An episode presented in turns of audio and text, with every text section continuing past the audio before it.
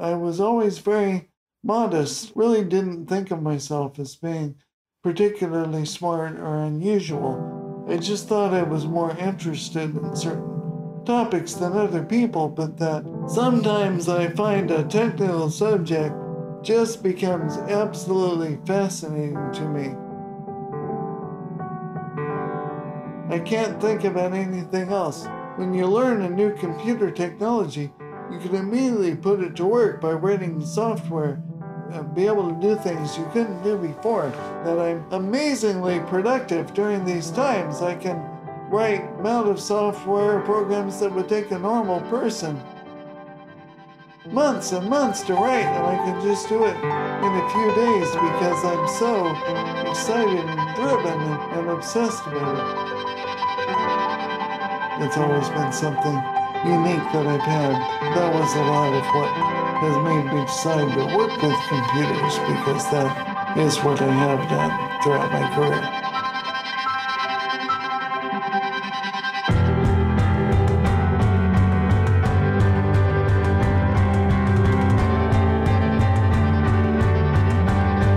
The innovators, the rule breakers, the misfits, not the status quo, This is Thriller Lining.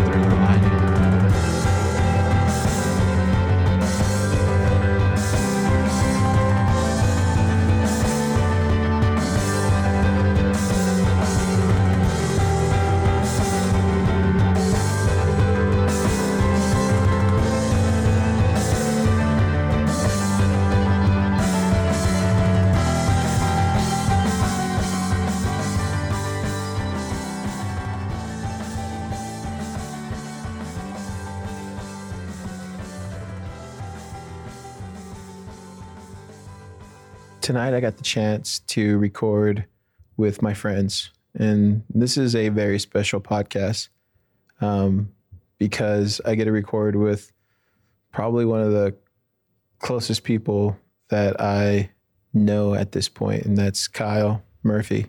This guy is such a, he's such a leader, and there is, I could talk about this guy all day long, and I'm not going to do it because he has a big enough ego, but I love the guy to death. And I think today our friends, Ben Carmen, wanted to do the podcast, and Anthony Ronning, who kind of stepped away from social media and everything, decided to do the podcast again.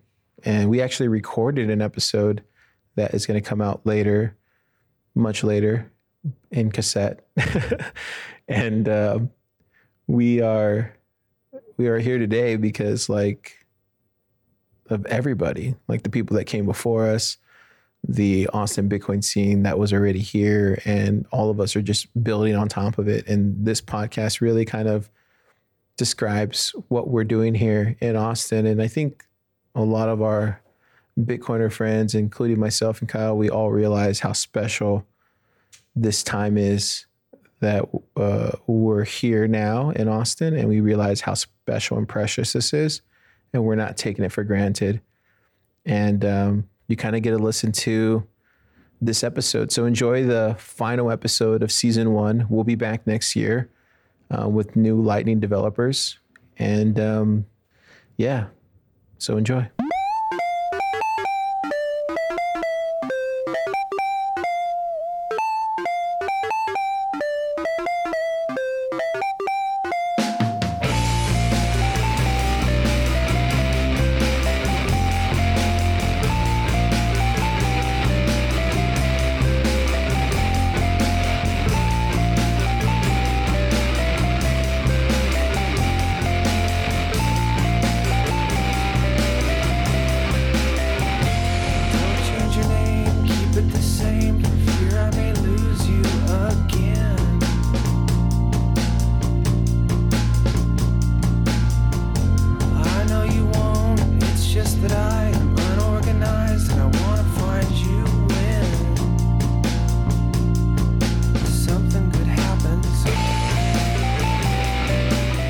He literally said, he was like, he's like, I want to do like a social thing. And I was like, I do too. Like, I think there's room for that. And he's like, yeah, but he's like, people keep telling me that it can't be done. And I was like, well, I don't know what people you've been talking to, but I for sure think it can be done. And he's like, yeah. I was like, yeah, we should do it. And he's like, don't tell me that. He's like, I'll put my foot on the gas. He's like, I'm if you tell me that like you want to do it, I'm actually going to like get it done. And I'm like, no, yeah, let's do it. And then he was like, okay, cool. Like, I'll be in touch soon. And he literally hangs up, and I'm just like, okay, at this point, I'm like thinking to myself, cool. I hear that kind of like bravado all the time. Like, I'm gonna put my foot on the floor and I'm gonna get shit done. This motherfucker calls me back like less than a week later. He's like, hey dude, I quit my job. Are we doing this club or what? And I'm like, you quit your job? He's like, yeah, I don't have a job anymore. He's like, I'm gonna like focus on Bitcoin. And I'm like, okay, yeah, let's go. And like that ties into Pleb Lab even now, dude. Like part of my like criteria for like, do I want to work with people are like, are you just a doer? Are you going to prove to me that you just get shit done? And when this guy's like, I'm going to put my foot on the floor, I didn't understand that he meant like, I'm going to go into my job and be like, hey, you know that raise I asked for that you didn't want to give me? Like middle finger, I'm out. I got some shit I'm going to go do. And like, that's kind of how we decided to launch Austin Bitcoin Club. Talk about things important to us, like whatever.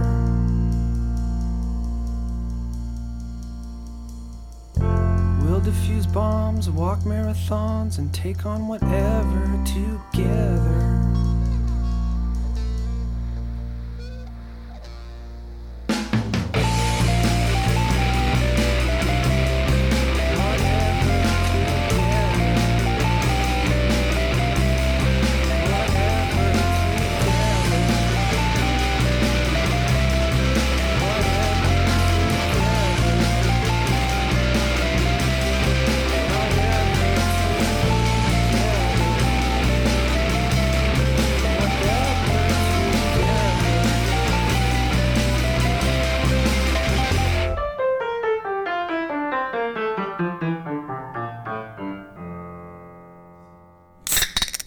I love how I got to not do my crack because you fucking gay ass bears didn't tell me to crack my beer beforehand. We were talking beforehand. This is your fault. Okay. Isn't this your podcast? No, this is not my podcast. I invited you onto this podcast. Thank you. It's not mine. Thank you. It's an honor to be here. It's like a sidecar podcast. You feel like a sidecar, or it's not yours, but you like added onto it, and I don't know. I'm just going to make it mine because I'm going to buy it from Car someday anyways, is what I've been told. Well, I consider all you guys to be the same entity. Yeah. You're Car, like Keon, Kyle. I mean, their name sounds very similar anyways. Car, okay. Keon, Kyle. Like, how do you merge that? Like, Benefer? Like, Car. Is there like a good merger there? KCK. That sounds pretty gay. Well, that's what you guys are, so. Fuck you, Ben. All right. So it's like always fascinating how once you start recording a podcast, and like, this is why I told Carl when he was like, all right, we're going to crack open beers. And like, you get this weird lull, right? Where like right before we decided we're going to like have this hard break to introduce that we're hitting record, we were just like flowing through conversation, talking about all kind of crazy shit. And then you introduce the fact that we're going to hit record, and we find ourselves in this weird place where now we're like, what are we talking about? What now it's like real. It's like, everything you can say will be used against you. Exactly. Oh, what are we even talking about? It's a good come around though, because we were talking about some privacy stuff. Do we want to like finish that conversation before we dive into like the ideas I have, or do we want to just jump right into the ideas? I think we were talking about some fascinating thought processes there with privacy, Anthony, yeah. You were giving us a rundown of like your thought process of like how deep you take your thoughts on privacy. Yeah, like you're heading in the Odell direction. Yeah, I mean it's what I like to say, armored like vehicles, and rolling with the fucking crew. Yeah, it's like the privacy paradox, and I've talked about it a lot. But it's this concept where just you know so much about privacy, yet there's still a lot that you leak, and in all which ways. Like, if I give this person my name or my Signal, Telegram, whatever information, I just in the back of my mind, I'm like, okay, they can use this information, like they can correlate it. If I tell someone I'm leaving at this time, and I'm always leaving at that time, like they can maybe like start following. Like it almost gets to the point where like it's almost like almost gets to the point where it's just schizophrenic sometimes to the point. But you know, it's not like, you know, I'm going to be screwed. And you know, just by having casual conversations with me, but it's like in the back of my mind, like, okay, I just gave this like random person my name, or things like that. But I don't know. I probably think too much about it. And yeah, what I want to do soon is just like kind of like write on a piece of paper, like all my different like threat vectors, all what I think all the risks are. And just like, okay, what do I need to do to protect against that? Or maybe just say, okay, that is not really a concern, and just kind of dive in. I'm going to write an article soon about like reevaluating like your privacy and public persona in the Bitcoin space, because it's kind of throwing me for a loop a little bit. But that's just like my whole internal rant that I've been thinking about for a while. It's really fascinating because this is one of the conversational spaces inside of Bitcoin where like I disagree with a lot of Bitcoiners and like in like the thought, the trend of like the maybe the general thought process of like how this thing plays out, or like the necessity of playing it out. You are like much more thought provoking in the idea of like, how do I protect my privacy? And I know a lot of Bitcoiners that are also really on board with that idea, right? Like they spend a lot of time, like they announce themselves as like anon names until they like genuinely know that they want you to know their name, and they have anon profiles online, and they're like super hyper focused on this idea of privacy as a right. And like, I'm all for privacy if like that's what you want. I think when you start introducing the idea of privacy as a right, I actually don't agree there, because I don't either. Yeah, me neither. Interesting. I know it's not a right. Me and Anthony have had this conversation before where like, you know, it's something like you need to defend yourself. Like if you're just like giving all your information to Google and then like, oh, why are you selling it? It's like, well, don't give it to them, you idiot. Like, you know, you have to defend it yourself. Like same thing with like a job or something. Like you're not owed a job. You have to go out and earn it, your privacy. Like, you have to actually take steps forward to actually accomplish it. Okay, cool. Well, then that's fascinating, because I've always kind of seen this through the lens of like more people believe that it is like privacy as a right. But I'm fascinated now to see that there's more people who don't necessarily view it as a right, because I agree with that kind of thought process. A lot of the like privacy as a right, people are just like, oh, we want to make laws so Google doesn't sell your data. It's like, well, that's not privacy. That's just like custodial privacy, where Google has all the data. They can do whatever the hell they want with it, but they're just not going to share it or do certain things with it. But it's like they still have the information. They can get hacked and they can get leaked. Like it doesn't matter. Like at the end of the day, like if you want like real privacy, like other people can't have your information. And at that point, then it doesn't matter if it's a right or not. You have to actually defend that. Okay. So with that in mind, then let's just dive into like, why do you two find the idea of privacy so important? Whether it's a right or not, like why is it like something you spend so much time thinking about? Like, what is the relevance of your privacy in the way that like you outline your privacy? Like everything that you just outlined, like I would never think about doing any of that. Like I'm super out in the public and super open with basically my entire life. Everything about me is just like, if you want to know, if it's like a weird fucking question, if you like ask me something like super fucking strange where it's dick. Like, yeah, right. Like, well, I mean, that's not even that big. Like, no, it's not that big. Okay, guys. Yeah. It's like, okay. Damn. This is really diving into for the lightning. Yeah. So it's like, it's like the thing finale. Is like, if you ask a question where it's like, the thing is like, if I feel like it changes the relationship just answering it, like if it's like, are you sure you want to know that? Like, I'll probably just ask you like, you sure you want to dive down that thread? Like, I'll give you the answer if you want it, but like this might get fucking weird, right? So like, are you ready for that? But I'm pretty out in the open with basically like, I am 100% open book. If you want to know and like insist that you want to know, I'll just fucking tell you. So why on your end as like Bitcoiners that are more privacy oriented, like where does that thought process derive from? I mean, I personally, I just think that there's so many different ways where people can fuck you. And like from like tracking to stalkers, to strangers, to governments, to corrupted officials, to police officers, to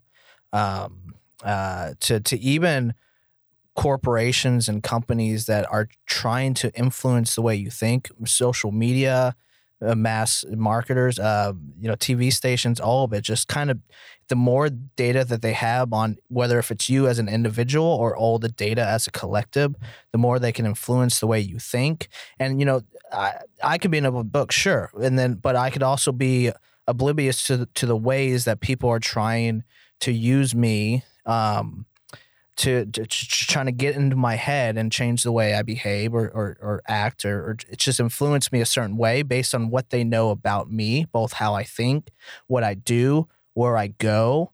It's sort of paranoia about it sometimes. But I do think these are like real things that are a concern. But you hinted at this idea that like at least what I caught there was like the real problem that I heard there isn't that they have the data. It was that you would be oblivious to how they're using it. So isn't like the real paradox there just being aware and not being oblivious? Because like, yes, they know things about me. They know like where I go to shop. They know what I like to eat. But if I'm aware that they know that, then like what are they really able to do with it if I'm aware of how they kind of use that data?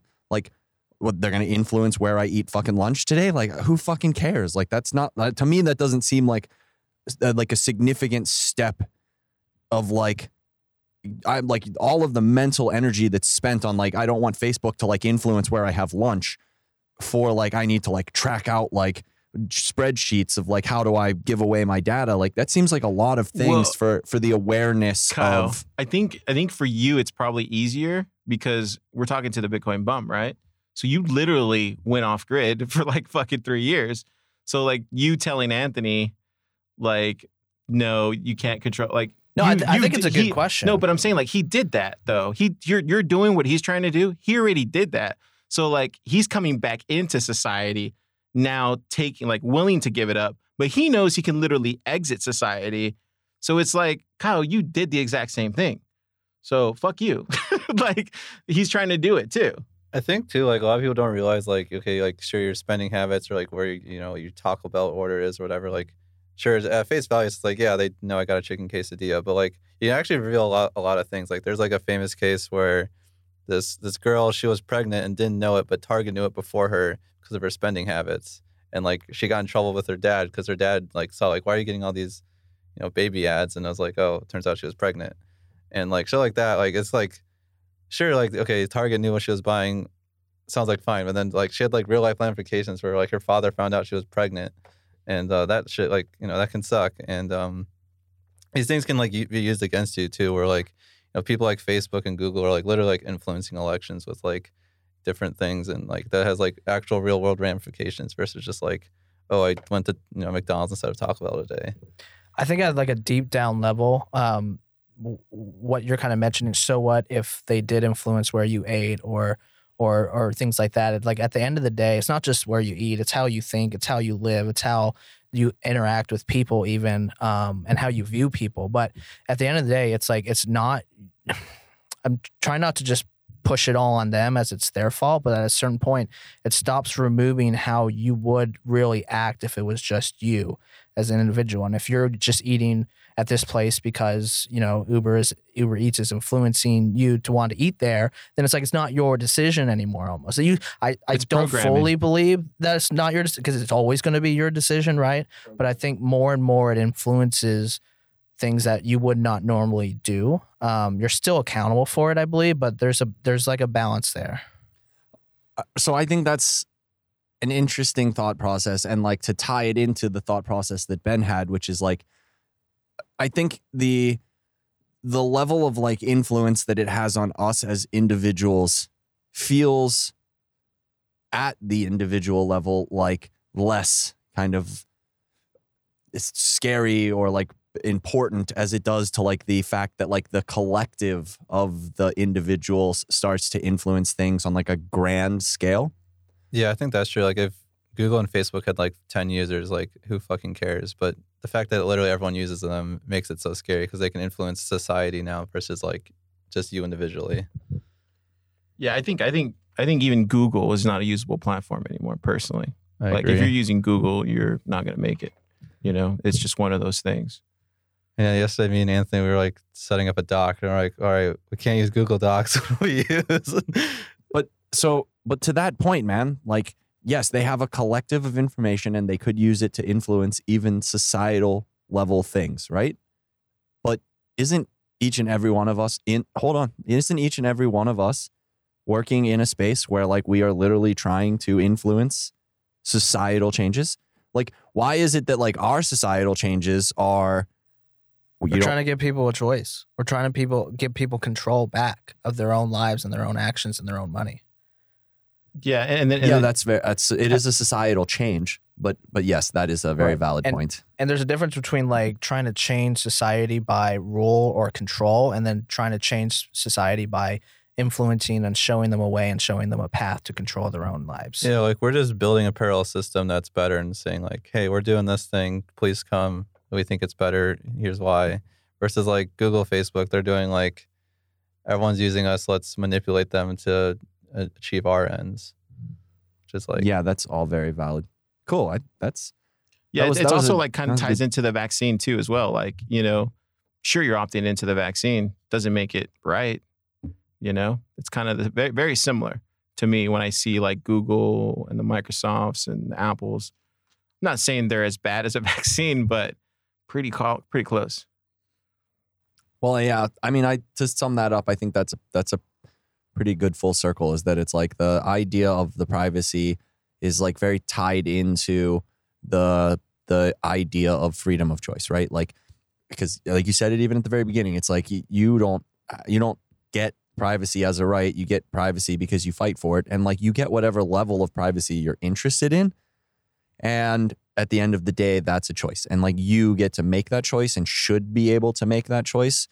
And that's kind of what, like to tie it into Bitcoin, that's kind of like what Bitcoin as a monetary instrument in the world is like trying to achieve, is like the ability for everyone everywhere to kind of have every level of control over their life that they like deem necessary. Yeah. And I think a lot of like people get scared by privacy. They're like, oh, I can't tell people like what my birthday is. Like I want to have a birthday party. But it's like, no, like privacy is like, you know, you just choose what you reveal to people. It's like, you know, lots of people know my birthday and we go and party on my birthday. And like, you know, some people know other things about me that, you know, I don't be public about, post on Twitter, but like, you know, you're my good friend, so I'll tell you. And like, you know, it's things like that. Yeah. Yeah. I kind of take the Ben approach too. It's like, if I know you personally, I'll share way more with you than I would if you're just some rando on Twitter or some rando on an email chain. You're not going to know anything about me. But if I know you personally, if I have a relationship with you and I feel like you're a trustful person, I'll tell you everything about me because I trust you. Yeah. And I don't want to like construe the fact that like, you know, we shouldn't trust anyone or shouldn't, like, I want to trust people. I want to tell people these pieces of information about me because they are my friends. I care about them and I hope they care about me and I hope they're not a spook out to get me. Right? You think everybody's a spook, Anthony? Everyone is a spook. And the people I don't think are spooks are even more the perfect spook. But you know what, dude? Like you saying that infects me though, because like now whenever I meet somebody new, I'm like, oh, fuck. I hear Anthony in the back of my head. Wait, is this person a spook? Is this person not a spook? So like the first 10 days of me meeting somebody new, I'm thinking, wait, this is somebody new I haven't seen. Like I my initial Anthony is going off in the back of my head. Like, are they a spook? Like, what do they want from me? Are they a glowy? Like, what are they? Right. I'll be completely honest. Last night, I literally went all the way down the fucking rabbit hole where I was like, I was in my truck. I just got home. I like opened the back doors a little bit. And I was dude, like, there was a spook van. There was no spook van. There was nobody out there. But like, I heard a bunch of birds out back and I was like, birds aren't real. I was like, I got government surveillance out behind me in the fucking form of birds. I'm like, oh shit. Like that literally had that thought process. Like, why are there so many birds behind my truck at like midnight? Like government surveillance, maybe birds aren't real. Maybe this like movement's a real thing here. Could be. You never know. Birds are spooks too. All birds are spooks. At least pigeons. That's what I understand. Oh, yeah. Pigeons are the worst. Yeah, they should be sleeping at midnight. Well, that's Ben, weird. Have you ever seen a spook in Austin? I don't know. Like, I have, like, so many friends in Bitcoin. I'm like, I can't, like, I got to fucked up once. Who's the spook? I don't know. Matt O'Dell's the spook. Yeah. I don't know if I've personally had, like, any interactions with spooks, but, like, the guy that you said was following you for a little while, that guy definitely felt like a spook. Dude, he was a spook. I definitely believe you. I think there's a good strong chance that the blockchain analysis guy outside of our office is a fucking spook. Well, which guy is that? The like skinny little guy, like real tan, like runs the chain analysis company. He's like always got his hoodie up. Back faces you as you're like walking towards the office. I'll point him out to you. Yeah. Okay, he came into the Pleb Lab room one time. He's like, "Are you guys the crypto group?" And we're like, "We're Bitcoin." And like, every time I see him now, dude, it's just like it's like all bad energy. He's just like he gives me like dirty looks. He kind of like I just feel this vibe of like fuck these guys. I'm gonna show them. They need what I'm working on. He was like pitching to like for like Zap, right? It's like you need to like chain analyze every customer. What? And John's like, "No, I'm not going to add that." And he's like, "You're going to need us one day." It's like, dude, fuck off. Like, we're not using your shit. He's literally out to get us. Yeah, he is a spook for sure. Now I have to know him. Like, we got like Bitcoin Club meetup and like BitDevs. They're both like 150, 200 person meetups. Like, we have at least one spook in there. Who is it? For sure. There's probably there's every one now in every the crowd. Same one that was following me for like 2-3 months. The ones that take pictures at the events because no one tells everyone to not tell people. Oh shit! You think that's? Oh, you know what? That's a good point. One guy like took a picture of the whole audience and like 5 minutes later got up and left. So Matt Snow is a spook. Wasn't he caught taking pictures of the crowds down there in Houston? I don't know. They don't say that in Houston, but I put it like in the doc every time for Austin BitDevs. Yeah. I saw you guys started doing that. People should just adopt the liaison mask. Liaison. So that was really cool. What is liaison? So explain the masks and the block party because that was cool. that was Marty gave it. Marty gave it the liaison name. So liaison. It's the Ray Liotta laser eye mask. And when I told Marty about it, he's like, "You just call it liaison." I was like, cool. It's easier. Yeah, so we took these masks down to Rainy Street when we had the block party. And anytime like there was someone taking a picture or video of the crowd, you just like put it up over your head and then you're good to go. Like, sure, I mean, I have like long, luscious hair that like stands out. They're going to know it's me. But at least it's like... It's beautiful though. Have you seen it? Look at it. It's so shiny. It is luscious. I want that hair, Anthony. It's so beautiful. At least they're not like face tracking me or whatever. They can hair track me all they want. Look at his hair today. Or like, you know, you recently got a face tattoo, so now they don't know what it is. Exactly. Only you guys can see this face tattoo. Tyler Durden, just facial reconstruction every couple of years. Wow, look at his hair. Do you think that's beautiful hair? Yeah, he's a good looking dude. Thank you guys. That hairdo, it turns out. Yeah, and then you've been working out too. You've been working out with Kyle or what? No, Kyle's too hardcore for me. But you've been working out too, so you're like slimming down. Not the last few weeks. I'm super hardcore. I've been to the gym 0 times in 2 weeks. But like I told Anthony when I first met, I thought he was like some band frontman from just came off of Coachella or something. Like I was like, who is this cool dude? I like to dress good because I feel good. It looks like he just needs like a pair of like when he comes in with that like long black trench coat, it's just like if you just gave him a pair of like just like non-colored just like ski goggles, like he'd just look like he was getting ready to head out to fucking what's that one in the desert, Burning Man? Yeah, he'd just look like he's like, let's fucking go. I got my van. I got my vehicle with my tent ready to go. I'm just heading out to the desert for a few days. We need to do it, man. Just Burning get like, just like one Bitcoin. I just called it Burning Van, which was the event I did after I left San Francisco. Like my whole van life crew just ended up out in the fucking desert in Arizona, and we were there for like 2 weeks. We like literally found one campsite and like strewn up like a bunch of like tarps. We were like doing bonfires every night. We did like communal meals during the day. We'd walk down to the river. And we basically just like got drunk, did drugs, and like every night it was like Burning Man. Like, it was, to do that, but for Bitcoiners, that's what I mean. Like, let's do that. But this is what I'm saying. Like, I want to set like if we're gonna set up like an actual camping trip, it's not gonna be like I know how to go camping, but like it's hard to do when people like want to have sex with the bears. They want to have fucking Wi-Fi so they can work during the days. Like, you actually have to like. To go camping, like the way I like to go camp, you got to fucking turn it off, man. You got to take a vacation and like, let's make it a trip. Let's like get in some vehicles, like rent vans, like get tents, whatever you have to do. But like, let's take 10 days and like, let's go make it a thing. Let's do it on the way to Miami. So let's do it on the way to Miami. Oh, wait, you pitched that then. It's maybe like a privacy thing. It'd be like, oh, we're all going off the grid. Fuck yeah. Then Bitcoin's like, oh, I'm going off the grid, yeah. And then we just get those tags and we start our own mesh network around each other. Oh, the mesh network, that'd be cool. I mean, it'd be a cool trip, man. Just like get Bitcoiners together, like make bonfires at night, like just chill out in the fucking wilderness. Let's just do it the week before Miami.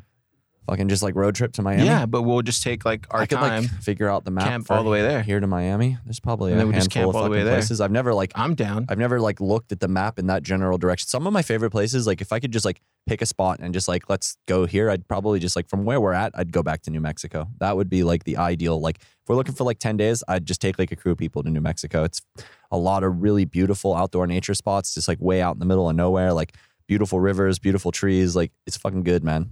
Let's do it. We gotta come up with a name though.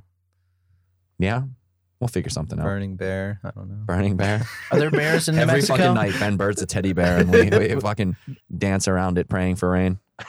Did you write that on the Pleb Lab thing? Kill all the. What'd you write on the? Pleb? I didn't write that. Someone wrote "fuck the bears" on the web. Oh, I thought you wrote that. I was like, I wonder. Pleb Lab. Fuck the bears. I was like, I wonder who wrote that. Ben Carmen. No, I did not write that. Fucking. That's a good segue though. Let's do another quick segue, right? So Ben, you brought up Austin Bitcoin Club, BitDevs, and now before you get into that, okay, it was announced today. Fuck your segue. No. It was announced today. The Godfather has returned. Justin Moon. Oh, yeah. That's awesome, dude. That fucker didn't tell me until I got the email from Parker. Right? Wow. You guys are closer, suds. That's like less surprising for me, even more surprising for you. But Kyle, literally tell everybody. I think I told you, right, Anthony? No, we told Ben. So Ben's the only one that knows the story about the Kyle and Justin Moon story? Maybe. Okay. You were there. Kind of like the flip-flop. Oh, okay. Yeah, so literally, Kyle, tell the story of the Justin Moon story. This is crazy. Everybody who's listening right now. Is this a story he wants everyone to hear? No. It's a story. It's just an interesting coincidence. It's an interesting coincidence, basically. Yeah. And I remember when he told me, I was like, really? That happened? And I was like, oh, shit. That's an interesting parallel. But it is true. So go ahead. All right. So like when I arrived here in Austin, I came for BitDevs. Essentially like the like 18 months around the country, I like got into Bitcoin. Kind of like lost the entirety of my van life community and was like searching for what the fuck was next in my life. And I just did what I always do. I just basically like asked the wind. I was like, where do I go next? And like the whisper was like, go to Austin. So I landed here and I went to fucking BitDevs. I heard about some things. I heard about BitDevs and I like went to check it out. I went to my very first BitDevs and I was like talking to some people over barbecue at Cooper's. I went over to the bar to grab a drink. And like, as I'm grabbing a drink, I'm just like there, I'm at the corner. I hear this guy talking something, van life. And I like turned around and I'm like, oh yeah, man, like we should talk. Like I could help you with that. I've been like van lifing for like 5 years and it's Justin. So we like actually kind of talked about van life for a little bit. And like a few days later, I was like, yeah, come over, dude. I'll like show you my build and I can like help you get yours going. Right. And like, he came over, he checked out my build. We went out to his friend's place and I basically helped him put up walls, a ceiling, the bed frame. Like he went from like fucking maybe like 2% build done to like 40% build done in a single day. He was just like almost ready to hit the road. And it was interesting because we talked a little bit from there and then he just dipped. I like saw him at maybe one more BitDevs and then he like hit the road. And like started this like crazy vagabonding journey. And after he left, I kind of launched Austin Bitcoin Club and started this like Bitcoin community thing going on in Austin. And it was like just really fascinating. The Car points out, he's like, dude, that's so wild. Like you two literally just like switched places. Like Justin literally started the Bitcoin scene in Austin and you were like van lifing and then like you show up and now he's van lifing and you're like, kind of relaunching this new scene for like community and Bitcoin in Austin. And I was like, wow, that is really fascinating. It's kind of crazy how that happened. Yeah. It was like, it was like when he told me that like 2 months, 3 months in, I was like, wait, does anybody know this? Like that is such an interesting, like, I don't know. What do you call that? Like coincidence, I guess. Fate. Fate. Yeah. No, it's kind of cool. I like it because it's, you know, I mad respect for Justin just like going off grid and just leaving. You know, I always think about that all the time. Just like taking my little 4Runner and just going and just saying, peace guys. I'll see you when I see you. So I guess we'll see Justin Moon soon. So that'll be nice. See him tomorrow. Nice. Yeah, that'd be cool. I asked him a while back, like before we knew we were gonna do the block party in December. I was like, dude, we had talked and he said he was gonna try and be back or probably like spend the winter in Austin. And I was like, great, dude. Like, if you're back for December 2nd, like, I'd love to have you as the guest speaker for Austin Bitcoin Club. Like, it'd be, I think that story would be like a cool kind of like full circle end of year like thing. Like, because it is, it's like an interesting and unique kind of story that like most people don't actually know. And I honestly, I don't even know if like Justin himself kind of like put that correlation together. Like, it's like that unique coincidence kind of thing where like he meets me, he takes over like a life I'd been living. I meet him. I kind of take over like a life he had been living. It was a, it's like a very fascinating, just like strange thing that just happened in, it's very in the weird universe. It's so very weird, but it makes sense. Like, we'll see if we can get him in for January, man. January 6th would be cool. Just as cool. Like, usher in the new era where both of us are now back in Austin and like we're both semi-nomadic vagrants who. So I was gonna say like the community scene of Bitcoin. Now that Justin's here, you're gonna leave, right? Finally, no. Yeah, this town's not big enough for the two of you guys. No, Kyle, wait. No, I'm not going anywhere, man. I'm gonna be here for, I don't know, maybe forever. I never say never, but like, I never say never, and I never say forever. Well, I think Pleb Lab is just, it's too big to leave at this point. Pleb Lab is just like, it's too early to leave. And I find it too valuable to like not be working on. Like, it's not even valuable. It's more like the people that we're helping is too important. I don't mean valuable in just like a monetary sense. I mean, it's too valuable to me. Like, I love Pleb Lab. I love working with the people in Pleb Lab. I love working in Bitcoin. Like, again, dude, like I was so ready to be in Bitcoin when I got here. It didn't matter what the fuck I was gonna do. Like, I made jokes with Justin where I was like, dude, get me in at Unchained. Like, I don't give a fuck if I'm just the janitor, like picking gum from under a table. Like, they're going to have the cleanest fucking building ever because I'm all fucking in. And like, and now I'm all in, and I'm all in Pleb Lab. Like, Austin Bitcoin Club, Pleb Lab, and our events, like that's fucking what I'm doing here, man. And like Pleb Lab particularly is like, it's like a 10, 15 year vision, man. Like, if it is in fact the first Bitcoin accelerator, and like, it tries to aim to do what like the first tech accelerator, Y Combinator, did. Like, look at the value that came out of that. That's where you start talking about the monetary value, but like just the impact. Yeah, dude. And honestly, like, I fucking love hanging around Bitcoiners. So like, I could think of worse ways to spend the next like 10 to 15 years of my life than to just like be in an office space with like fucking cool ass wizards who are building cool projects every day and just like have this kind of like core ethos about them where it's like, I just, like, they're my fucking people, man. Like, I don't, like, what more can you say? Like, there's not really much I need to say there. Like, this whole fucking room is just people I really love and appreciate. So it's like, I want to keep doing that for a while. What do you guys think about it? Because you guys are there every day. What do you all think about it?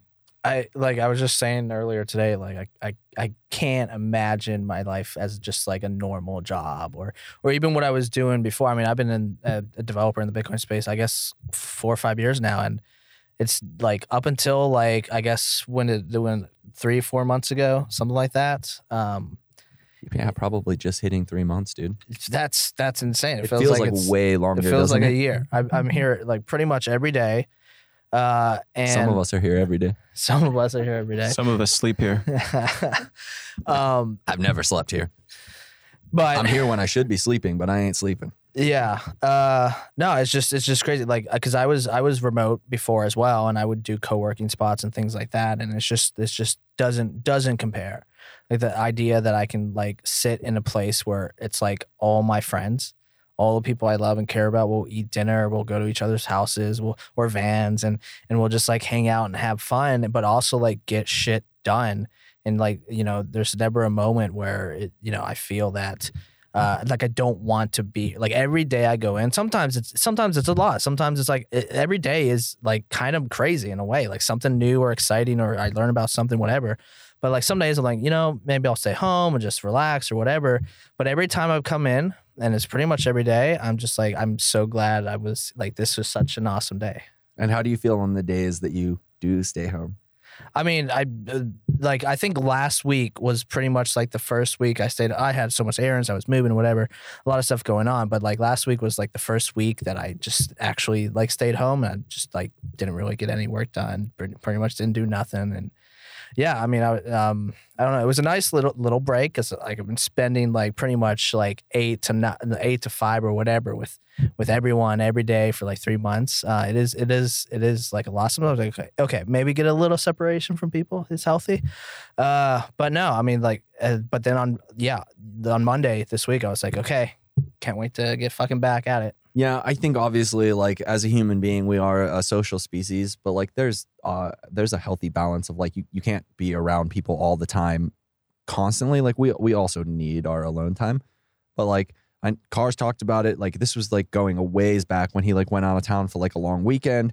I know I've experienced it when I've taken like quick trips away. It's like if I like leave here and I spend like a day or two alone's great. It's actually I like get even more accelerated, like for like I need to get back to Pleb Lab if I'm like I'm not alone but I'm around normies. Like alone I'm like, okay, this is kind of relaxing, not at Pleb Lab and then surrounded by normies and then I'm like, holy fuck, I need to get back to Pleb Lab. Yeah, it's like holy shit. Yeah, that actually like what I'm telling you told, like that's what happened to me where I was gone for like 4 days alone with normies.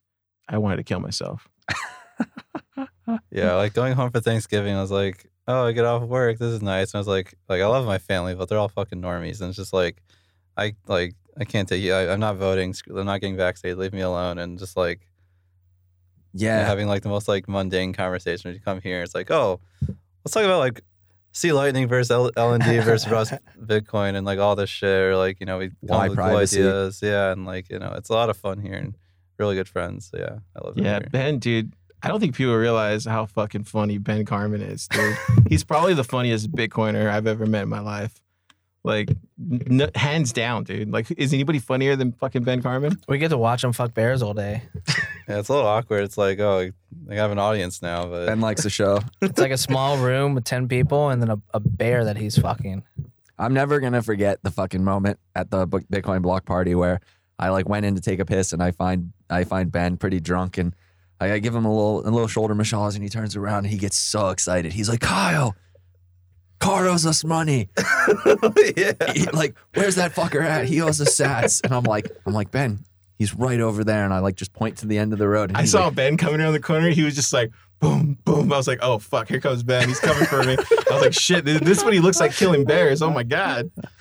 Was that right after you bought 20 shots of tequila? Like 2 hours later.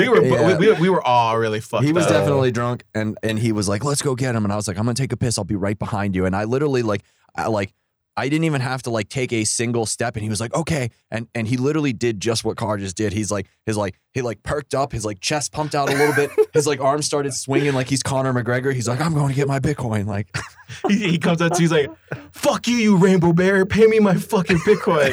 I was like, man, okay, here you go. I'm like, can you sit down? Can you make me an invoice? You know, DLC solved this. Yeah. You guys should have made it a DLC. Ben, why didn't you make it a DLC?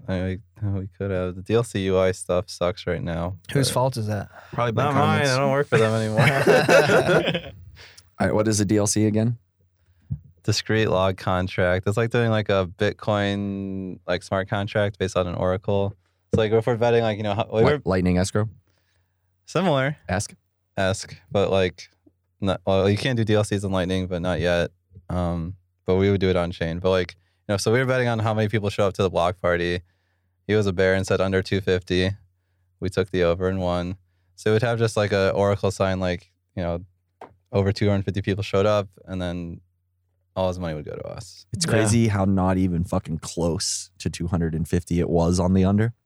Way over. Yeah, it was way over. It was like 400 or 500 and then 400. 500 fucking people there that night. Then 400 and like in total volume of the transactions, night, like, yeah. Because I mean, 400 some transactions, 398 active new users. Like in one night, there were 398 new users on Oshi. Stats? Let alone like the people that were already users like, on Oshi, like signed up before that night. Like all of Pleb Lab, we went the week before and tried it out. And so like we were all signed up and like, yeah, like that's crazy. It is pretty crazy. There could have been 500 or 600 people there that night. And there's like 200 people just like in the bar we were at, like that for place sure. is popping. I think the thing that is like crazy to me about that is like, wow, that's actually not crazy to me, but like how many people do you think of that like 600, 500, 600 people were like Austinites? Half? I don't know. That's fair. So we got 300 people from Austin, right? Like, how do we like get to a point where like those 300 people, is it just like, it's just like has to just keep being events? Does it have to be like a, just like a more like everywhere-esque like business? Like how do you get these users to be participating in the network every day? Now, that's the hard part because no one wants to spend their Bitcoin. But it still goes back to that same ethos we were talking about earlier where like no one's going to want to take dollars in the future, right? So, but like right now, you know, all those food trucks accept dollars. So if you have them, it's like, yeah, get rid of this shit. Give it to them. But if you have Bitcoin only, then it makes sense. Yeah, but I mean, there's solutions to that where you can spend dollars and be earning the Bitcoin. So like, I think at some point it's just literally, it's just like, I think it's just the continuation of the growth curve, right? It's just like, it, like maybe I don't want to eat just at the 12 food trucks on Rainy Street, but obviously like you, as you're like growing this out, like you need to get people who want to keep participating in that. Like I'm actually surprised that even in this office, like we haven't been down on Rainy Street more often. Like I went yesterday. Yeah, we just went this past weekend. I mean, I'm not saying I haven't been there, but like us as a group, I mean, like why the fuck have we not done that? It's a bit of a walk to Rainy, and we are trying to work throughout the day, and we all have meetings and schedules, and it's just like I feel like I go once a week. I've been there pretty frequently. Yeah, I'm doing my part, and I go every time. Like when I am there, and I like talk to all of the. Because you're going to Three Forks now and eating steak now dinner. So. Also, their hours suck. Baller. They're like not open like half the time. That is true. That's on them, not on the Bitcoin. When I went yesterday, literally only one of them was open. I was like, it's frustrating as shit. Yeah, but that's why we need places like Three Forks who are open at the hours they say they're open. On the Oshi app, there should be just like a green light if it's actually open or not, and they just turn it on. I was gonna tell them. That's actually a really cool idea. Like when they're actually in store, they just like turn on the Oshi app and. Or like say open and dude, that's a good idea. We should bring that up. Cause I never know. Like that's the food. Like that was one of the weird things about Austin was the food truck culture. Cause I mean, I grew up in around the Dallas area and nothing like there's not a food truck culture there at all. And I don't know anywhere else in the United States where it's kind of like that. But the reliability of it is just places, but nothing like that. Like there's so many good places that I would go to, but like I'm not going to go out of my way to go to a food truck that might not be open. So I almost never go at all. That's fair. All right. So we've also talked about just like the, like that in mind, right? Like the overall scene for Bitcoin and Bitcoiners in Austin, it feels like so much changes so quickly. It feels like that idea of like 3 months ago when we were first kind of launching Pleb Lab and like talking about what we were doing and talking about like the Great Migration, if you will. It's interesting as you get like more involved in what we're doing here and like get more ingrained in the kind of the system at large. It feels like I know more that's going on, but I also like kind of in other areas feel like I'm like less in the know about like what's going on. Do you guys still get the sense that we are in the middle of the Great Migration? Like, is there still like a flood of Bitcoiners that are flowing into Austin? I think so. I mean, I think we might have peaked, but it's still happening. Like every Austin BitDevs, they always say like, okay, who recently moved here? Who's his first BitDevs? And it's always like at least 25% of the people are like, yeah, I was my first BitDevs or first time in Austin or I just moved here. It's insane. And I mean, it used to be a lot bigger, like a lot more growth, but it's still like we're still getting a ton of new people. And like every meetup, I always meet at least one person's like moving here in the next month, can't wait. And I think we all have friends too that are like planning to move here that haven't pulled the trigger yet, so like their lease isn't up or something like that too. Yeah, sometimes it takes longer than just like a few months to get people to move, you know. So like I think they're on their way. But yeah, that was a crazy thing about, and it goes back to like, how do we start getting like more than the hundreds of people that we get showing up? Cause if it's like 25% of the crowd, it's like their first BitDevs. It's like, how have we not like reached like 300, 400, 500 people at BitDevs? I mean, for one, we can't hold that many people yet at BitDevs, but for two, it's like, man, we should be hitting like, and this kind of goes back to, I think something we've talked about before, Kyle, where, you say, like, how many Bitcoiners do you think are in Austin? And, you know, I think you're of the mentality of like tens of thousands or something, but like, I'm like, okay, where are they?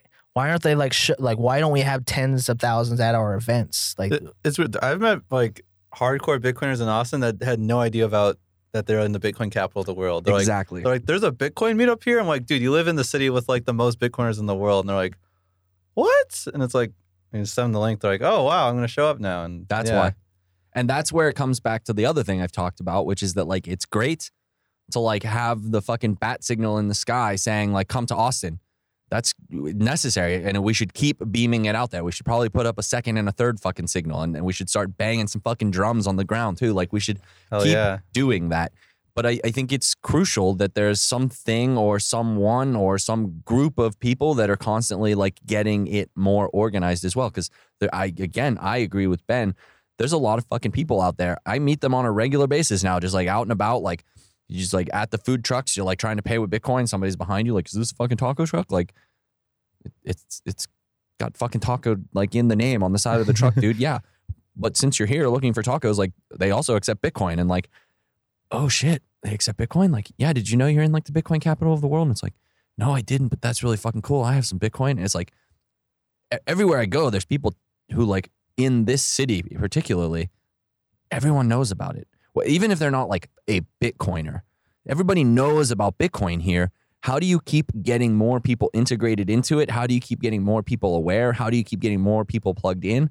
And how do you keep that organization growing? I think that's really the trick because I do think we are thousands and thousands and thousands strong already. I also think we've talked about this as well, Anthony. It's like, we don't need to have all 10,000 at a fucking meetup. Mm-hmm. That like it's probably excessive. Yeah, it's true. Maybe at an Austin Bitcoin Club meetup, but probably not at BitDevs. Like that'd be a probably a terrible BitDevs, honestly.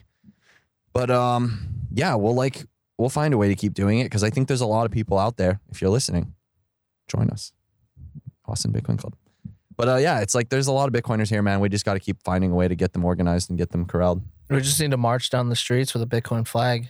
People really appreciated that, man. I like, who was I with today? Oh, I was actually talking to one of the guys here at Capital Factory, and he was like telling me he's been like buying more Bitcoin, and he's like your energy level that night like really inspired me. He's like I knew you were like really into this, but when you were like literally running down like the main road of like Austin, like with a Bitcoin flag, like between lanes of cars, like screaming freedom and like pointing at people's windows, like I was like. He's like, I don't know if you heard me, but he's like, you made me scream too. He was like, you got me super passionate. I was like, that's awesome. There's so much. I saw a lot of like Twitter videos and then people were sending me videos just in my DMs. I guess because they didn't want to dox people. But it kind of looked like that movie. Did you ever see that movie? It came out in the 2000s about these kids that get like superpowers and they like start doing crazy shit. Like what kind of superpowers? They like can fly. They like can Chronicle? Yeah, Chronicle. I love that movie. So they were sending me all these videos in my thing and like literally was like, I saw Kyle from like the rooftop and then I saw Kyle from like this other angle here at Capital Factory and then I saw Kyle on the street, like a street. I have like 4 different videos of like Kyle doing all these crazy shit, walking down hundreds of people with the Bitcoin flag. And I'm like, what the fuck is this guy doing? Like, yeah, that's surreal. It's crazy. Like, you were also at the event already, like setting up and make sure everyone's there. So you're just like getting videos of like Kyle on his way. I'm like, what the fuck is going on? It was like Chronicle. It was like the movie Chronicle, but like in real life. This is why I love Bitcoin so much. Like we're so fucking passionate about it. And like most like, a lot of people are like, oh, Ben's into Bitcoin, cool. And but like, they don't know, like, no, this is my fucking life. Like, my entire life goal is to make this thing happen. I know, like, all of you guys are the same thing. But it's like, you talk to like a crypto person or just a normie, like, they have no like passion or like I will die for this thing. Like, yeah. And I was talking to another one of the guys in Pleb Lab, Sam, yesterday, and like, we were talking about the same subject of like hanging out with normies and like how like it becomes the more ingrained you get into it, the more difficult it becomes to be around normies, even people that are like really close to you, like family, right? Like to your point, Ben, like I go home at Thanksgiving and it's like, I'm just literally sitting there silently, like watching sports ball and like hearing my cousin's wife talk about like a need for like an upgrade to the brand new house's cabinets. And like, maybe it's time to upgrade the car. And like this thing that doesn't fucking matter. And this thing that's just kind of like small talk. And I'm just like, I don't know how to talk about anything. It's banality. That's not Bitcoin anymore. Because literally, even small talk at this point comes through the fucking lens of Bitcoin. Like, Bitcoin's not just a monetary instrument. I'm not like buying Bitcoin and like, that's the end of the road. It's like, Bitcoin is literally my life. Like, I am one with Bitcoin. Like, even fucking small talk comes out through, like, I want to have small talk, but like through like the literally like the world view that I hold is that Bitcoin is the most important thing ever. It has changed everything. Yeah. And when you don't get that, I don't really know how to talk to you anymore. Do you think this is kind of what I think me and Kyle had brought up before? And I kind of want to bring it up, but I want to make sure I bring it up in like the correct way or the correct framing. You look at the OGs of Bitcoin, and they created the bedrock for us, right? So that we can come in and like kind of take Bitcoin into the next, like we can do our time, I guess. Kind of like, because you look at the OGs of Bitcoin in the 2010s, like what they did for Bitcoin and how they created all this bedrock for us, and how we're coming in now and how we're kind of building now on top of the bedrock they built for us. And then hopefully in the future, there'll be future Bitcoiners. What do y'all say whenever you see some of those OGs like do things for what looks like a cash grab and stuff like that? What do y'all think about stuff like that? Is it just best to like keep quiet about it, or? And frankly, I don't care. Like, you know, I'm not going to do it. I don't want to sell my soul. But if you want to, you know, like sell your soul to go work on ETH or do promoted tweets, like. I don't even think it's that.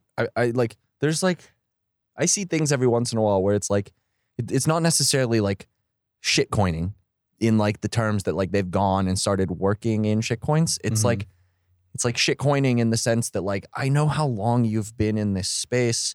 Like, I know how deep you are involved in it. Like, I see like small little subtle signs every once in a while where I'm like, why are you asking for that? Like, and you might just be like overestimating people's wealth. Like, you know, some people like I was in California last week hanging out with Eric Lombroso, and he's like, yeah, like I would process thousands of Bitcoin a day, but it's just like it was valueless then, so it didn't matter. And it's like, so like, you know, if you had that mindset, you might, you know, maybe you had like 10,000 Bitcoin at once, but you know, you just played with it and lost it all. And now you only have maybe like 10 or something, but like it's still a good amount, but like, you know, these people might have just like not taken as seriously as it is now. Like, oh, so you're saying, so you're okay. So that makes more sense, and that's why I was trying. That's why I asked the question, because I want to make sure I got the framing right. But I also really asked the question because I want to know where they're coming from. Yeah. But now that you kind of explain it that way, you're saying that the reason we have that bedrock is because they probably paid for it. Yeah, I mean, like all of us, I think, you know, like I'm guessing all of us have like all or at least significant majority of our net worth in Bitcoin, and like that's just like a standard thing. Like if there's anybody in this room right now that doesn't have all, get out. Like if I said only 70% of my net worth is in Bitcoin, you'd all like give me like dirty looks and like not want to hang out with me anymore. But like if you did that in 2010, you're like, you're a fucking madman. And like it just been legitimized a shit ton since then. And like, you know, before it was like a cool project that was like, oh, it's gonna be money, but you know, but also like it crossing $1 was like a momentous moment, and now it's like, you know. If it moves $3,000 in a day, you're like, who fucking cares? I guess that makes more sense. Cool. Thanks for clearing that up. I just wondered. I want to go back to a concept, though, that you mentioned, not so much on the people that are, you know, end up shitcoin or whatever, but just it's kind of crazy because both you guys are an example of this, but I see it more and more and more. And you know, it's just the new people coming in and like building upon the foundations of everyone else. Like it's happening more and more, and it's actually like its impact is tremendous for the space. Not just you guys, just all over the space in general. Happened, you know, 2017 is when I came in as a newbie, and then but like people even now, like I'm trying to do more and more for the space in impactful ways. But it's almost as if like not all of them, but like as if the Bitcoin OGs, like you get comfortable doing what you were doing before. You maybe take less risks, or you're trying to build comfort for yourself. Maybe you were in the craziness for a while and you don't need crazy anymore. So, but like people are looking up to you still. You're still an influential person. You're just not taking the risk. You're not doing the crazy things anymore. But then like other crazy ass people like you guys come into the space and just like have this tremendous change for the industry. I mean, like, you know. I like when I moved to Austin, I was like, okay, awesome. Like Austin is Bitcoin capital, right? Okay. Where can I spend my Bitcoin? Oh, look, nowhere. nowhere until like Michael came in. And within 1 week, he like onboarded 5 or 6 businesses onto Bitcoin in that same fucking week that he came. So it's like things like that. Like we're all comfortable with where things were at. But then like not newbies in the sense of a Bitcoin newbie, but in the sense of like an influential person, someone that is doing action and creating change, like a newbie in that sense. It's such a blessing to be able to have new people come in and completely change everything. I think that's a super good point because, like, you know, if you got into Bitcoin in 2010, like, literally, like, Bitcoin had accomplished nothing. Like, you know, it solved the double spend problem, but, like, that didn't mean much at the time as if unless you're a nerd.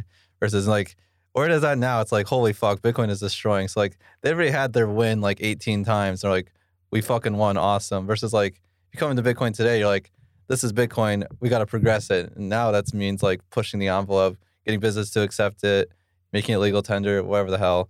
And so, like, that's what people are pushing for now. But, like, the OGs, like, we already had our wins. We think it's won. So, like, they don't, like, them places accepting it's cool to them. But it's, like, everything's just gravy now. Like, you know. Yeah, I guess that makes sense. Like, they pushed it as far as they could take it. And then it's now for our generation to take it the next step that we need to take it. Well, it's just, like, a different framing. Like, they've seen it, like, bar none succeed every expectation they had. So it's, like, they feel like, you know, their expectations have already been met and far exceeded versus, like, people coming and say, like, Bitcoin's the future, let's make it but they think, like, the state is that today is, like, the default, and now we need to push it. We have to break our own expectations. Yeah, exactly. We, like, they had expectations, they broke them, they put in the work, and, like, did it, and, like, they got to their goals, and then some, and then did it again, and then did it again, and, like, now we're, like, just coming in where it's, like, okay, this is where I came in and I have these expectations and now I have to go beat those expectations, get to those expectations, beat those expectations, and then do it again. So yeah, that actually is a really good framework. Like if you imagine like you're like in Bitcoin in like 2009 or 10, you're like, oh, this is awesome. We can make like a drug market, you know, build something like, and then, you know, the Silk Road happens and it's like super successful. And then, you know, in 2021, it's still like, there's still like clones of it that are super successful. And the price is like, you know, back then, you know, $1 was like insane. And now it's $50,000. And so that's awesome. And today, when you come in, you're like, it's legal tender in one country.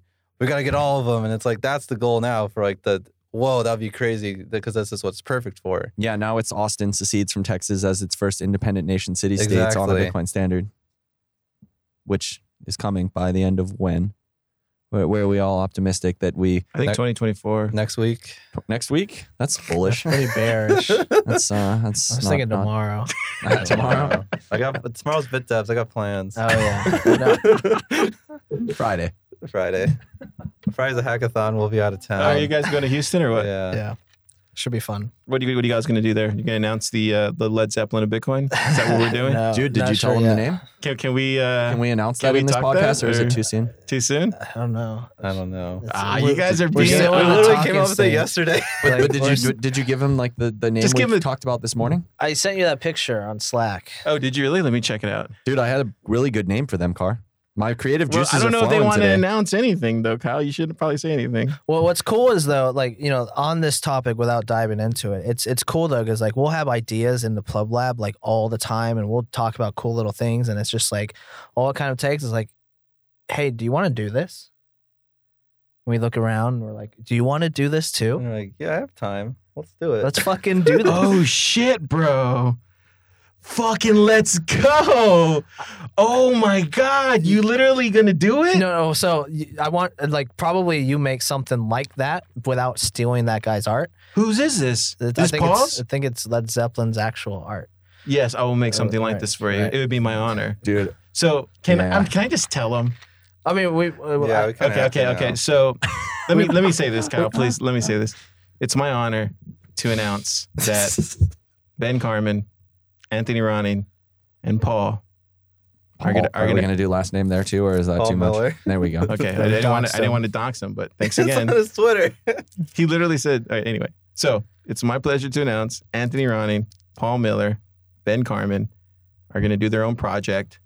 They haven't come up with a name yet, but I literally, when they told me this week that they were going to do their own side project, I told them, I was like, that's not fair. You guys are going to be the fucking Led Zeppelin of fucking Bitcoin projects. Like, what the fuck? Like, dude. Seriously, what the fuck? Don't hype it up too much, man. We're just talking. Car. So, but on that, right? I, my creative juices with your thought process helping guide my creative juices gave me the name that I came up with, which is BLZ, Bitcoin Led Zeppelin. And if you just like pronounce BLZ, it's bulls. Oh shit, it's kind of cool. Damn. Yeah. But we're just talking about it, but don't hype it up too much. I'm not hyping it up, but like when you guys were telling me that you guys were talking about it, I was like, just the fact that you three are talking about talking about that idea. You can't have that much like fucking hype brain power, bro. It's not fair. Like you're literally creating the, like when LeBron went to Miami and they went with Bosch and Dwayne Wade, it wasn't fair. So you guys aren't playing fair now. Stop. We should stop, Ben. Yeah. I'm gonna apologize to the Bears right now. I'm so stoked, dude. Like you guys are gonna be at Pleb Lab fucking building that. That's crazy. Like it's insane. It's just the sort of magic that happens in the lab, man. This was to be expected. Right? So let me ask you this: were you guys? Because you guys all had the y'all's thing, right? Like, was it because you're around all those other people, like, and you guys were giving them ideas? And was it that because you guys were feeling that? Is that what it was? That you guys wanted to do your own thing? And honestly, like the like bounty thing, I like saw it and I like just texted it to Anthony, like, look at this, this is cool. And like, cause he was like linked in it, and then we're just like talking, like, hey, we could actually do something, and then I guess now all it was just kind of like an opportunity, and it's like, I mean, yeah, like side projects are all, I mean, just working in the space for a while, you know, if Bitcoin is our full time job, we still want to like do hobbies. We still want to like kind of do little side projects and stuff. And I think at this present moment, like all three of us, we are working full time at a Bitcoin company, which is really an honor to do. But it's like, I also want to just like do something just for pure fun. Yeah. You know, just Bitcoin related, pure fun. And I think we're all in the position where it's like, okay, we could do this. You're like, yeah, let's just go start Led Zeppelin. I mean, and we all have ideas, you know, and we're all sort of like thinking in this mindset. So it's like, yeah, it's an opportunity. Let's fucking go. Dude, yeah, I'm going to make that design. And yeah, I mean, honestly, props to Pleb Lab. It probably wouldn't have happened without us, like, being in the same room every day. Honestly. Like, well, I've seen you guys, like, in there, like, going back and forth. And then, like, I don't know how many conversations I've overheard where you're like, oh, yeah, that's probably a business opportunity there when you guys whiteboarded. Or I'm just like, yeah, that's been a couple of times where I heard that in the last few months where I'm just like, you guys are talking amongst each other. It was literally like, I think we were just like, hey, do you have like 15 minutes now? Like we just ate lunch. You have like 15 minutes? Like, we could set up a call tomorrow. I'm like, well, I'm free now. And we're like, yeah, I am too. And we were like, all right, let's go outside. And then we had like on a piece of paper, just like all the ideas we had in 15 minutes. And then at the end of it, I was like, cool, we didn't even need to do ideas, but like boom, like look at this. This is proof that we know enough about it and we have enough ideas to just like go and do it. Fuck yeah, dude. These guys are, oh my God. It's an honor. It's always been an honor to fucking work with these wizards. Dude, I remember, to be here. I've told you guys many times, like when I used to go to BitDevs with myself and I would see Anthony there and I would see like Ben, I'd be like, oh shit, there's Ben. Oh shit, there's Ben. Like I would just stay quiet. But like, and then now I get to call you guys my friends. Like, it blows my mind. Dude, it was an honor. Even like, I remember the first BitDevs I was here in Austin. I think it was like March or April or something. And I walked up. I didn't know anyone in like the Bitcoin like physical space very much. So I just walk up to Ben. I'm like, hey, yeah, I'm Anthony. And I fucking botched this. Yeah, and he's like, oh, hey, yeah. You know, and I was like, oh, okay. And then I sat down, and then like they said something about some company I was working at. So I stood up and said something about it, and he's like. After the meetup, he was like, "Oh, you're that Anthony," and then what does that mean? And like, oh no, like in a positive way, it's like, "Oh, okay. Sorry, like I had no idea you this was you.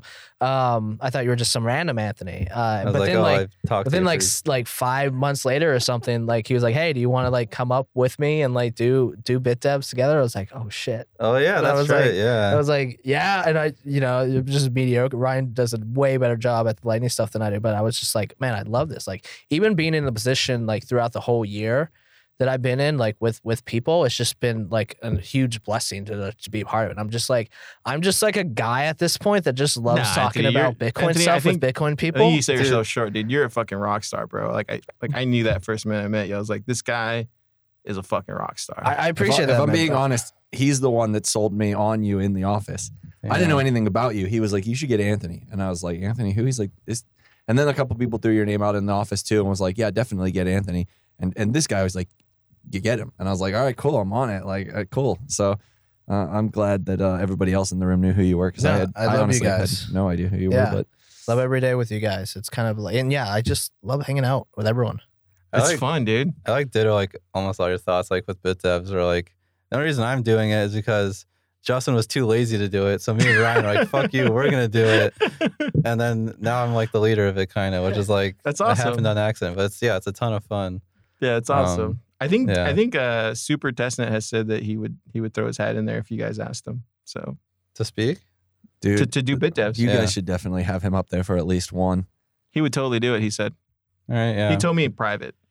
And sorry, Super. I got his Lightning escrow thing on the list for this week. Fuck yeah. Oh, cool. Dude, he blows my mind sometimes. Like, that guy is like... Have you ever heard of Satoshi theory? No. Oh, you should ask him about it. It's so good. So pretty much with me, like, I had been wanting to do like a social club for Bitcoin for a while. And I would hang around BitDevs and stuff and talk to people. And a lot of people would say, no, you shouldn't do it. You're going to fork everything here. Just leave it alone. And I was just kind of like, oh, I don't know. I feel like a lot more people want to hang out with Bitcoiners. I think it could be the thing that we should probably do for our community. A lot more people are moving here. And I think once a month is just not enough. And then at that point, I had came back from the Bitcoin conference and was super inspired by what Jack did there. It was like, I need to do more for my community. And I was already following Kyle Murphy, this YouTuber extraordinaire. I think he had like a small following. But, he would post on Twitter. And I love watching podcasts. So I would watch them. And I was like, man, this guy's super talented. Like, and like he had like a very few, views or whatever. But I would always comment on, be like, keep it up, keep it going. Like, you're doing really well. So, but I took interest in him because I was like, man, this dude's super talented. I don't think people see the potential in him, but I do. So just randomly, he like DM'd me and was like, hey man, I heard you know about podcasting. Looks like you know what you're doing. You think you can give me help with it? And I was like, okay, I can help you because I'm Car. I help everybody. So literally, we talked on Telegram and I was like, oh, by the way, I want to start this Austin Bitcoin Club.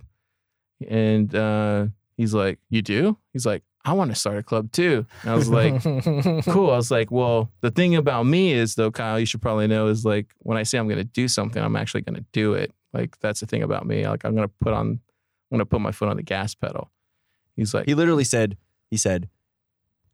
like, I want to do like a social thing. And I was like, I do too. Like, I think there's room for that. And he's like, yeah, but he's like, people keep telling me that it can't be done. And I was like, well, I don't know what people you've been talking to, but I for sure think it can be done. And he's like, yeah. I was like, yeah, we should do it. And he's like, don't tell me that. He's like, I'll put my foot on the gas. He's like, I'm if you tell me that like you want to do it, I'm actually going to like get it done. And I'm like, no, yeah, let's do it. And then he was like, okay, cool. Like, I'll be in touch soon. That's and awesome. He literally hangs up and I'm just like, okay, at this point, I'm like thinking to myself, cool. I hear that kind of like bravado all the time. Like, I'm gonna put my foot on the floor and I'm gonna get shit done. This motherfucker calls me back like less than a week later. He's like, hey dude, I quit my job. Are we doing this club or what? And I'm like, you quit your job? He's like, yeah, I don't have a job anymore. He's like, I'm gonna like focus on Bitcoin. And I'm like, okay, yeah, let's go. And like that ties into Pleb Lab even now, dude. Like part of my like criteria for like, do I want to work with people are like, are you just a doer?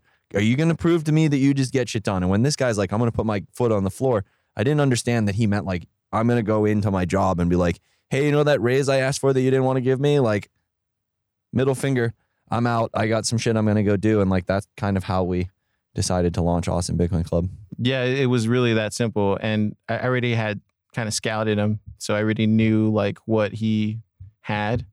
And I was like, this is going to be the guy that I'm going to put up there. And like, I had the vision, like for what we were killing it, like, had the vision for what it was going to be. Thanks, I just know I needed the right guy for it. And so like, it was on him too, to make it happen, but he had to want to make it happen. So when I had mentioned it to him, I was hoping he was going to say yes, but just wanted to see where his mind was at. Cause if he would have said no, then cool, I would have started looking for somebody else. But I already knew I needed to find... If it wasn't Kyle Murphy, it would have been somebody else.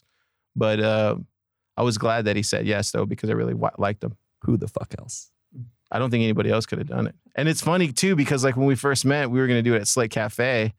And it's a funny reminder on the corner across the street every single day of where like our humble beginnings were. Yeah, we were literally going to do it right there at the corner. And so to this day, me and Kyle, when we pull up together at Pleb Lab, sometimes I'm like, dude, I love driving by Slate Cafe because it humbles me every single time. Like, look where you started. So don't get too fucking, you know. It's hilarious. Before Slate Cafe, I was ready to fucking just hang out under a tree in the park. I didn't give a fuck. I was like, no, I want to be around Bitcoiners. I was like, no, we're not going to do it at Park, man. We're going to do this seriously. I'm super glad you guys did it. I was like, for BitDevs, like I had brought up, we should set up a second meetup to sound as technical. And like my plan is honestly not even do like what you guys are doing, but just do something like intro to tech. Like this is what a Bitcoin transaction is. This is what a block is. And explain things like that because I was like, that's my core competency. But people would just like shut that down. Like, no, we got BitDevs is the thing. We got a hard focus on that. But I'm super glad you guys are doing it because like BitDevs is still, you know, humongous meetup, and your guys' meetup is just as big now with like a completely different crowd too, which is awesome. Like, you know, yeah, I think what also we need, and they're growing everywhere. Yeah, that thing that you just described, that's Nashville. Like the fucking core competency, like a meeting that's technical enough to like introduce Bitcoin to people, but not technical enough where it's like for devs. That's what they're doing in Nashville right now, which is awesome because like their community doesn't have a bunch of like highly technical people that are like educated enough to go to a BitDevs, but the community for like Bitcoin is there. And now you just have to like educate them to like how to use Bitcoin, like how to run a node, like what is mining, like why do you do all of these things? Like what's the relevance of cold storage? It's great. And like, I think everywhere you go now, you're kind of seeing these like different forks of like, how do you do a social club based on your location, the people who run its kind of core competencies. We're just going to keep doing a social thing. There was a thought process that in the beginning, we were going to do what Nashville's doing.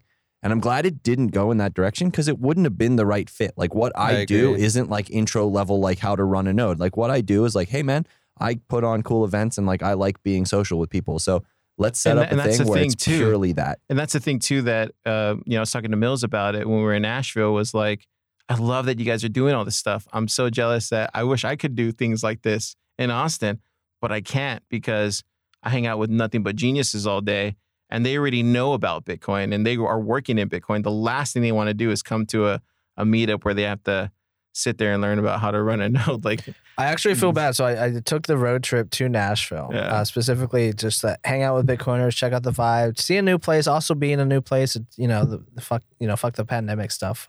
Just wanted to hang out, and I went all the way there for like the Bitcoin meetup, and then like I skipped out on the Andrew Yang like how to use a cold storage. The content part of their meetup, I skipped out on that completely because I was like, I don't want to sit here for like an hour and a half to learn how to cold storage. I will hang around and I will hang out outside, and when they're all done, I'm gonna jump right up there and like talk to Bitcoiners because like that's what I love doing. And that's what we made Austin Bitcoin Club for, is like literally for just the social aspect, and I think that's what we needed the whole time. And with that being said, this is actually something we were just discussing the other day is like, what do you guys think about where Austin Bitcoin Club is currently with like its social nature and like the scale of it? Do you guys see places where we could continue to improve upon what Austin Bitcoin Club is with like the way that it is? Like, like how can we continue to like actually expand out the experience? Because I'm not done making it better if I can make it better. Like, it's great and I love what it has become, but like, is there room for improvement? And like, if there is, where do you guys see that? Should we be throwing it at the Driscoll every time? Or so like, is it time to be like at the conference center across the street? Like, or should we keep it doing it here at Capitol? Or like, what do you guys think? Honestly, I think it's good here. You have enough room. You haven't outgrown it yet. That's for sure. Not yet. Okay. Yeah. And then keep doing beers like we do and chicken. Yeah. So I will say, my preference would probably be like more of a social area because we are out of the like co-working office space, and sure we can be social and it's big enough and it accommodates all of our needs, right? But I would say if I had preferences, a little bit of a more social vibe, like a big bar with a big outdoor area where we just all hang out. That's only my preference. Isn't that what we do afterwards anyways? We do that anyways. But he wants variety as far as like where to move around the place. Not everyone will go to the bars in the social area after as well. So like I do think having... That would be my own preference.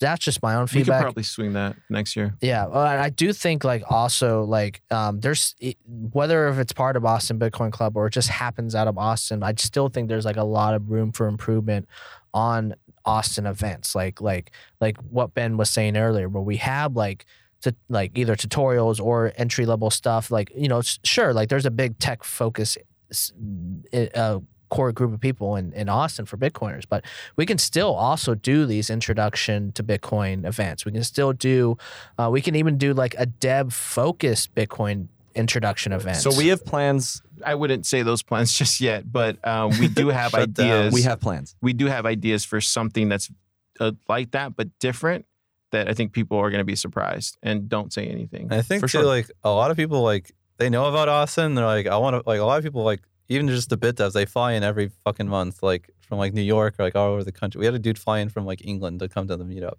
It's insane. And but like if you're not a dev and not focused on that, you're not gonna fly in. But like Austin Bitcoin Club or the Block Party, I think other people flew in for, and it's like, you know, we need to like basically just get every niche filled in Austin. Like I know 100%. And we're like definitely missing like on the economics and mining side that like nothing is being done in Austin about that. We're missing economics?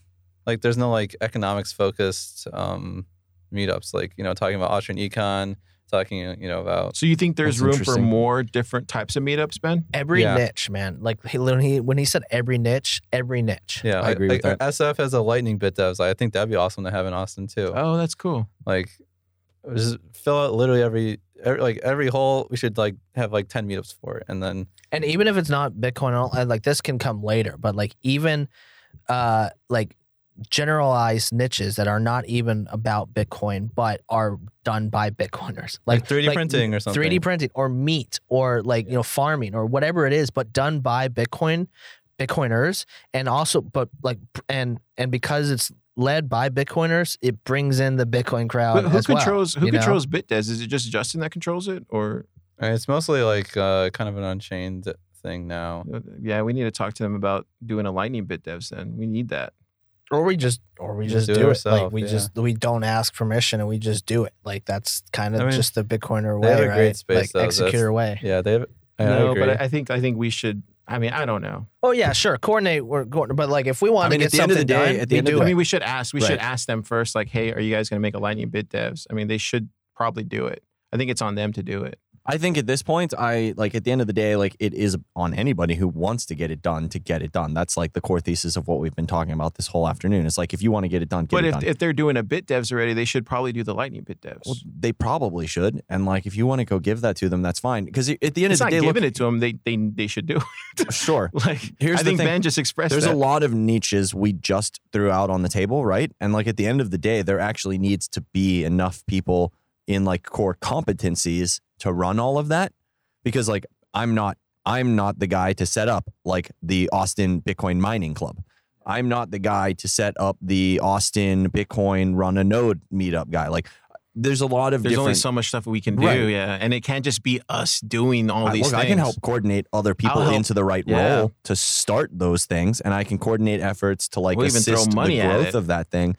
But yeah, at the end of the day, to like get to that kind of market saturation, like there's going to have to be a handful of people who like want to get those things done and have the right core competencies to get it done. So I will take all of that kind of like advice or thought process into consideration. But like, guys, if you're out there and like you have any interest in like kind of starting more niche clubs and like have the right skill sets, reach out to us because we can help you get those things launched. I think we even have it within the club itself to that's probably to true. So like we may, you should make that announcement next month, or you should make that announcement tomorrow and tell them. Yeah. Sorry to put you on the. No, yeah, I definitely can. Yeah. It's up to you, Ben. Talk to Paul Miller. Dox him again. Put him on the spot because he wants to do this and he needs to do it. He wants to do a Lightning BitDevs? No, not Lightning BitDevs. What do you want to do? Bitcoin, macro? More Bitcoin dev events. Yeah. Not just Lightning specifics. We do like, we had PlebFi, like 4 or 5 months ago? And that was amazing. That was awesome. Like, full day of speakers, all really good. Learned a shit ton. We could definitely coordinate something like that here easily enough. Like a hacker weekend. It can't just be us doing all these things. It doesn't have to be. Yeah, like that, I think that's like the goal. We need help. Maybe or even like you guys bootstrap it. Funding will definitely help us be able to get more of these things done more easily. Yeah, if we had funding, we just need to hire people to help us do it. Is what we really need. And dude, and we're gonna get there. Like if we just keep plugging away, like I have no doubt that these directions are coming. So, but I'd much rather have clubs just step up. You know. Yeah, for sure. Well, anyways, let's not end on a downer note because, I feel like that's a downer. But no, it's getting pumped, right? But we can't do it all. And that's the view. Like we're doing so much, and we recognize there's infinitely more things to do, and it's super. The cool reason I brought it up, it's because Austin still has so much more to grow. It's like what you said. Like we can't one event a month. Like that's you guys have said it. Not enough. 2 events a month. That's not enough. 3, 4, 5. That's not enough. We need to get to the point. If there are tens of thousands of Bitcoiners in the city, you need saturation. Different people are going to appeal to different things and eventually find their place. So we need there to be so many options where and the people will come out. It's you build it and they will come, right? So I think that's super fair, man. It should be a full-time job if you want to attend every single meetup. That's the goal. Is it like Fight Club where you literally you can't come to this one because I'm coming to this one? Exactly. I think it's huge. Marla. I know a lot. If you don't live in Austin, probably most listeners, that sucks. You should move here. But also, a lot of people can't move to Austin or other reasons. And people see Austin as this pinnacle kind of the Bitcoin community. It's no. We're all saying we need to do a million more things. And so if you're living somewhere else, man, I need to do something. Fucking do it. We know we're slacking and we're kings right now. And so everyone else can do so much more. And it's not that hard, I don't think. There's lots of there's probably Bitcoiners in your city that want to help out. They just need that we said, that someone to champion it and be the guy, and you should do it if you can. Yeah. And Phil, you should do it if you can and you want to. Yeah. And if you think you should, then fucking just do it. Those 3 criteria, man. If you really have all 3 of those and you're sitting around not doing it, having those 3 criteria met, fucking shame. Yeah. You don't need to be Car and quit your job. You can. No, actually, you do need to quit your job. Get a Bitcoin job. All in. I think that's about it, gentlemen. What do you think? Anything we didn't touch on?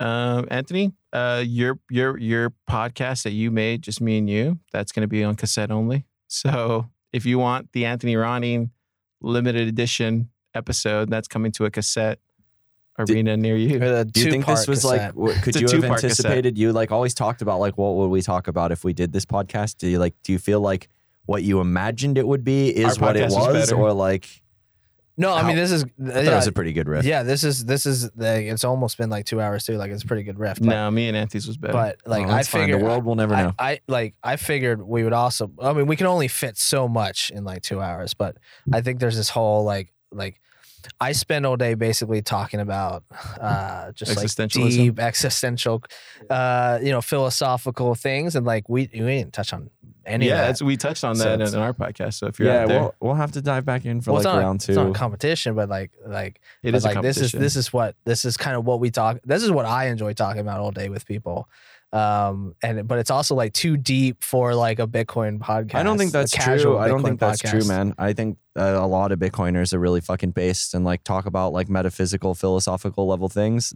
There was that was my thought process for where a podcast would go to, and we discussed where a riff just between me and you would go. But not unfortunately, because this was a great riff, just due to where things are and some of the things we have coming up in the near term future, there was just kind of more of a focus for where we wanted to take this podcast today, and it went in that direction. But I think we'll get back together for another riff where we just sit in here and just bullshit and see where we go down that metaphysical rabbit hole, because we've done it a lot, man. We've gone down some pretty deep places of spirituality and what is life and what does it all fucking mean, and getting Bitcoin involved and all of that. And to kind of go back a little bit, I think you touched on it earlier in the day, but when I'm hanging out with Bitcoiners and I know they're a Bitcoiner, I know like they're not some crypto person, not some like random normie, like I dive into these topics because I know like, okay, this guy is based. Like, okay, this is a Bitcoiner. Let's dive into life. Like, this is the fun part. I talk about Bitcoin all day, every day with so many people. Let's talk about life, man. That's what I enjoy. I love talking about that stuff, especially with Bitcoiners. I totally agree. It's like, you know, okay, we're Bitcoiners. Okay, we agree on 99% of things already. We don't need to talk about that. Like, I know you think COVID's bullshit. I know you hate the Fed. I know you don't want to vote. I know you're not vaccinated. Okay, now what else do we talk about? And then, so, you know, do I even exist? What is, you know, what is the fabric of reality? Do we have free will? Yeah, don't get Kyle to start talking about this. We don't have time. We haven't had time. Okay, let's just go around the room real quick. Everybody give their final thoughts, and then we'll end it. Come to Austin. Yeah, come to Austin to fuck bears. Kyle, what's your final thoughts? Well, there went the lights. Oh shit, the lights just went. That's the perfect ending to the podcast. Well, final thoughts. There go the lights. No, the final thoughts are come to Austin, fuck the bears, and then when you're done with your like bear orgy, come find us and like let's get organized and keep spreading Bitcoin adoption here in Austin and abroad. Project Mayhem continues. Yeah, okay.